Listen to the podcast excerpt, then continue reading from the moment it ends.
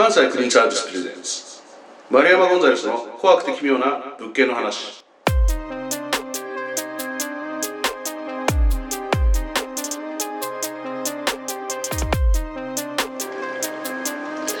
ジャーナリストの丸山ゴンザレスです。この番組では事故物件やゴミ屋敷など特殊な現場でお掃除をする企業関西クリーンサービス全面協力のもとその清掃現場で起きた怖いお話をお届けする番組です。まあ怖くてね奇妙な話。はい、えーはい。そんなのをお届けする番組ですが、もう始まってこれ何回目ですか？結構やってますかね？まあ、結構かなりやりましたね。えー、とこれで全部で9回10回ぐらいやってるかな。まあこれがいつ放送されてるかわかりませんけど、ええはい。あのディレクター判断でね尺にされる可能性もありますけど、まあ今現時点でそれをやっているはい、ということなんですえが、ーあの今回ははい、あのーまあ関西クリーンサービスうんが誇るリーサルウェポンこと社員会談士の近藤さんですはいよね。、近藤さん、はい、近藤さん、うん戸田さんも何度か会ってるじゃないですか。はい、お会いしましたね。結構あれですか、あの戸田さん的には、はいあのーあ調べて放送作家の戸田さんです。はい、放送作家の戸田セルクです。よろしくお願いします。あのーいつも紹介忘れちゃうんで、まあ、誰、はいええ誰って言い話誰やねんはあるんですあるけど、んですよね。うんはいはい、ああと丸山ゴンザレスですよ。あの最初に挨拶してるからわかりますよね。はい、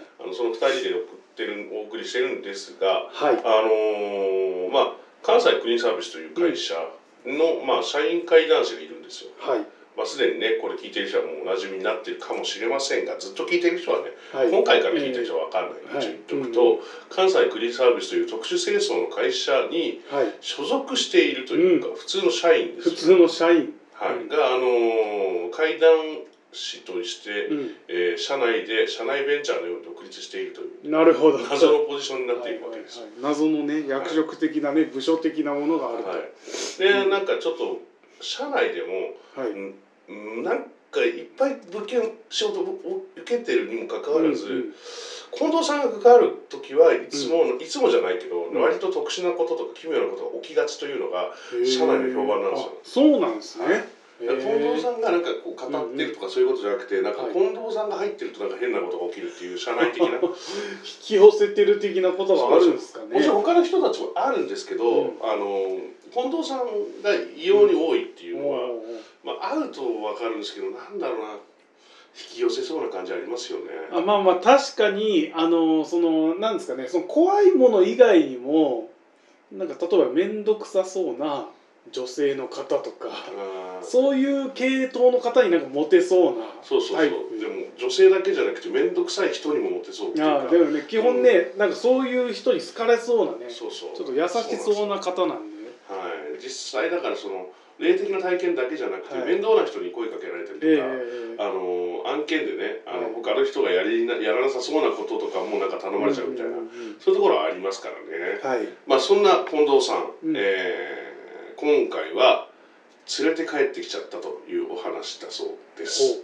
これねでもここで紹介しちゃうとね、うん。あの本人が言ってるタイトルが微妙に違ったりするとねうん。嫌なんでね、はい。あの今後はねあのそんな近藤さんですどうぞぐらいにした方がいいかな。あそうですね、はい。はい、今後はそうしましょう、はい、いつも思うんですけども本編とこのオープニングトークのねテンションのズレっていうのがね、うんうん。埋まんないですよね、はいそうですね。はい。確かにね。もう怖くて奇妙な物件の話なのに、うん。なんか俺と戸田さんでなんか、あのーいつもね軽口叩いてるじゃないですか、はい。ええまあ、ここれオープニングと本編とエンディングの落差、とはい。この辺もねちょっと楽しんでいただきたいなという感じですね。はい。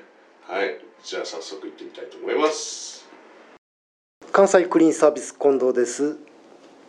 私毎日ですね遺品整理とかですね特殊清掃のお仕事をさせていただきましてまあまあ毎日行かせていただいてますでやはりこういった仕事をしてますと不思議な体験心霊体験とかですねいろいろありましてその中でも自分が記憶に残っているとお話になるんですけども聞いてください。連れて帰ってきちゃった。今から6年ぐらい前ですかね大阪の某所特急も止まらないもう本当にね確定しか止まらない私鉄沿線の駅前の古いアパートなんですね。でそこで首をつった方がいらる。その後の清掃と片付けの方で来てくれっていうことでね急行したんですね。で依頼者は管理会社さんなんですね。で詳しく詳細は分からないんです。男性の方がそのアパートで首をつった。で死後もう真夏だったんですけどね3週間ぐらいは経っている。周りから匂いでやはりクレームがすごい出ててね。私も休校しましたよ。他の作業員と3名で行かせていただきました。で古いもうアパートなんですね。階段しかない。そこの2階のお部屋なんですけども部屋の扉の前まで行くとものすごい匂いんですよ。扉まだ開けてないですよ。凄まじい腐敗臭なんですね。郵便ポストのあの隙間から凄まじい匂いしてるんですね。で鍵をお預かりしてたのでカチャッと開けて中に入ったらねもうおびただしいほどのハエの量。で玄関入ってすぐにねミニキッチンがあるんですけどそこで首をつられてる状況なんですね。当然遺体はないんです。体液がこんもり積もっててまるで地層のようになっている状況なんですね。で生々しいことに首をつったそのミニキッチンの上なんですけどもロープがそのままぶら下がってるんですね。ロープはほどけてるんですけどそのロープがプランプランプランプラン揺れてるんですよ。部屋はもちろん閉め切ってるんですよ。風も何もないのに。プランプランプランプラン。ゾッとしましたよね。ただもちろん仕事なんでね。中の清掃と片付けやらせていただくんですけども。作業中もねいろいろ不思議なこと起こるんですよ。家具とかテレビの運び出しやってるんですけどね。で電源も抜いた昔のブラウン管テレビを運んでる最中に他の作業員が「砂嵐が映ってる」って言うんですよね。えー、って。そんなことあるんかいな？って。でまた別の作業員は電話が鳴った。着信番号も出てない。電話取ることもできない。切ることもできない。ずっと鳴ってるんですよ。電話取れよもう。いやいや取れないんですよ。いや切ることもできないんですよ。そんなあるんかいなと思ってましたよね。でさらに極めつけはちょうどねユニットバスの中片付けてたんですね。で匂いもね相当ユニットバスの中狭い空間なんで溜まってるんでね。カチッ。照明と換気扇セットであるねちょっとスイッチを押して換気扇回したんですね。で換気扇がうーって回ってるんですけども男性の声で「うー」って聞こえるんですよね。バッて慌てて後ろ向いても誰もいないんですよ。で他の作業員帰ってきたらね「お前なんか今言ってたやろ」って言って「いやいや荷物運んでましたから中にいないですよ」みんなそう言うんですよ。まあいろんななんかねいろいろあったんですよ。で無事作業完了しました。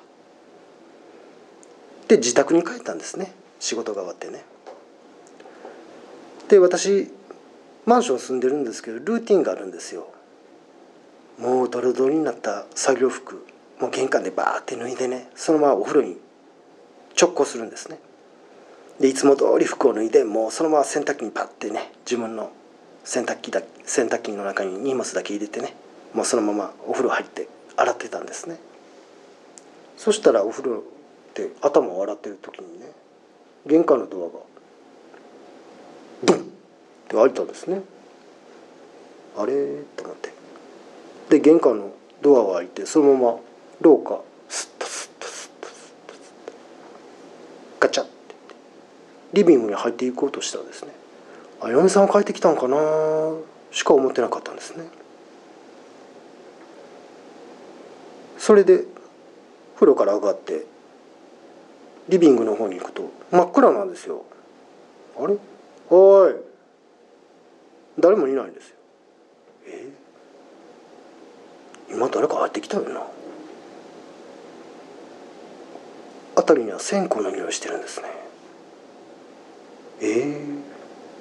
ー、なんで線香の匂いしてるんや？怖くなってねリビングとキッチンの照明つけたんですね。そしたらねキッチンの換気扇の下に灰皿置いてるんですけどまあ私もタバコ吸うんですけどね。今まさにタバコがついてる状態で置いてるんですよ。私タバコなんか吸ってないですよ。お風呂に直行してるんですから。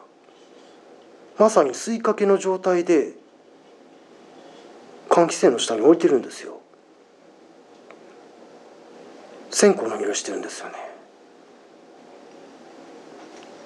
ふっと横を見たらねキッチンのね小さい照明のねカチッってねちょうど引いて押すあの照明の紐がねプランプランプランプラン揺れてるんですよ。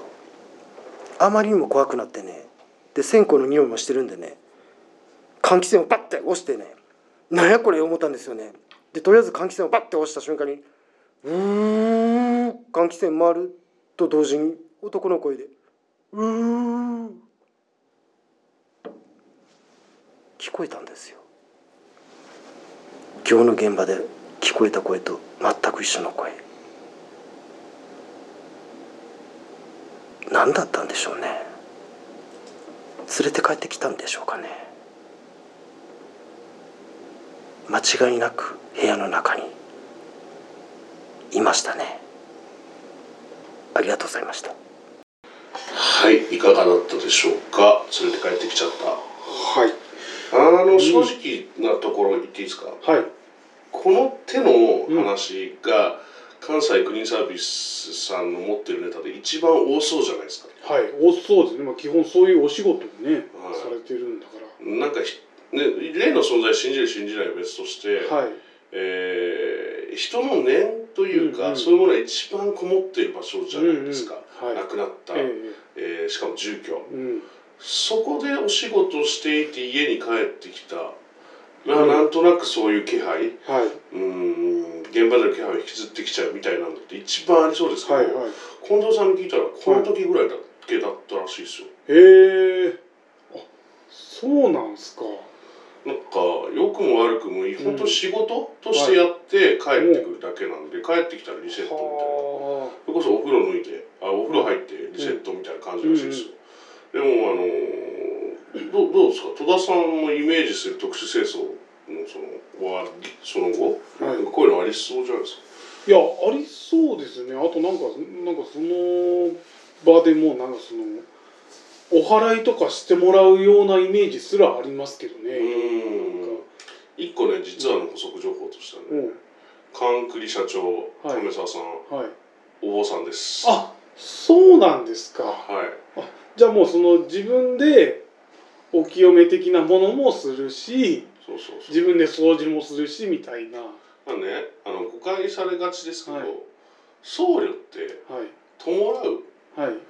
えーことはできるけど、はい。お祓いって僧侶の役目じゃないですよねえー、あそうなんですか。仏門だから、はい。仏道なので、いうん。やわかんないですよ。細かい流派で言ったりとかんないです、はい一般的なはい。感じで言うと払うというのは、うん。神様とかそういう矢をよろずの方にあ行あなるほど。神主の方ね。なんですよね。